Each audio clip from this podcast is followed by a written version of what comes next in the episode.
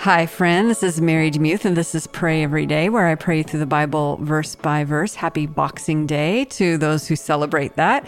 Day after Christmas is Boxing Day, I believe, in Canada and in the UK. So happy Boxing Day to you, my friends.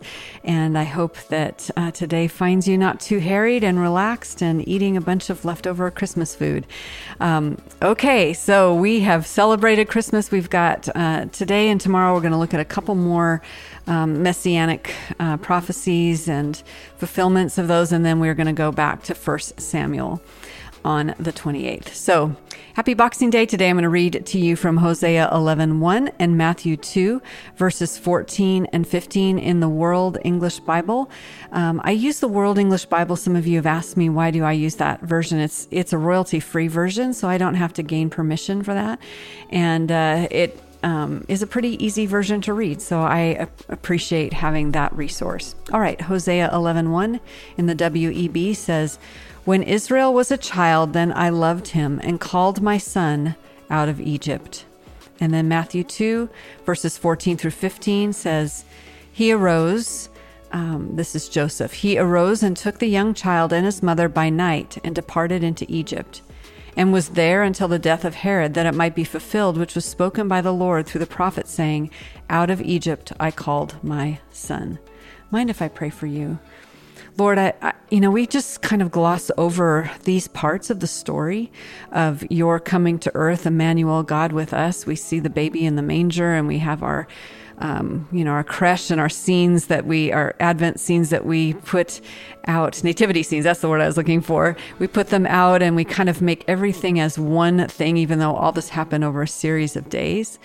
And um, this is one that is uh, hard to talk about, Lord, because during this time, Herod was killing young boy babies because he was threatened by this king of the Jews. And Joseph and Mary had to flee to Egypt in order to be safe. And Lord, in light of that, I'm reminded of those around the world and maybe those listening today who are fleeing their homelands because it is no longer safe there for them, for their children, for their families. And so I lift up those difficult places around the earth where it is a crime to be a Christian or it's just a crime to exercise freedom. And Lord, in light of that, we pray for our persecuted brothers and sisters around the world today and we pray for a special measure of grace Lord, they have so much to teach us about what it means to really be following you. I remember hearing one of those persecuted Christians talk, and it so convicted me about how I. I major on trivial things and I, my mind gets consumed by silly things when there are people who are facing death for their faith. Not in a shamey way, Lord. I don't want to bring that up in that way, but just this kind of reality of there's life and death out there and we're a part of your kingdom. And we just thank you so much that you uh, could have not started the church. You could have just like raptured everybody and been done with it, but you entrusted us with the work of the kingdom. You've given us your Holy Spirit to will and to work for your good pleasure. You have gifted us with fruits of the Spirit and gifts of the Spirit in order that we might see your kingdom expand. And we get to be co participators in the building of your kingdom, which is just humbling and crazy to think about. You don't need us, of course not, but we have, you know, what joy there is when we see your kingdom expand. And so you let us be a part. So, Lord, help us not to take that lightly, to be, but to be super joyful about the fact that we're a part of building this kingdom.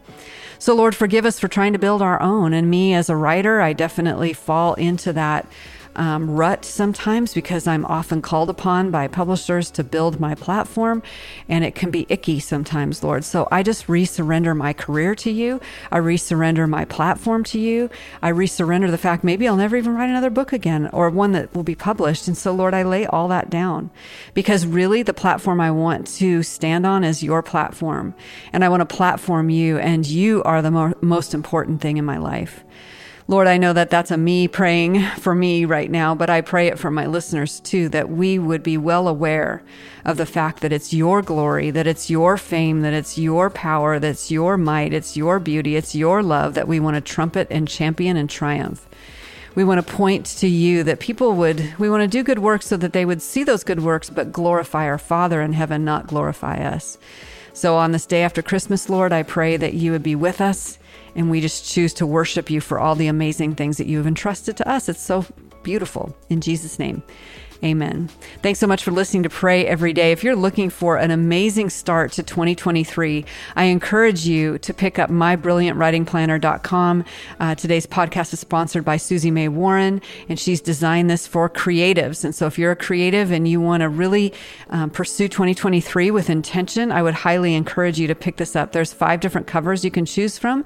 One of the covers is one that I painted, which is kind of fun, and a bunch of different formats. Sometimes they're full color, sometimes they're black and white on the inside. And uh, if you would like a discount, which that would be awesome, you can use Pray Every Day 20, um, where you see the coupon code, and that will get you 20% off. So again, it's mybrilliantwritingplanner.com. Start your 2023 outright and use the code Pray Every Day 20. Thanks so much and have an amazing Boxing Day.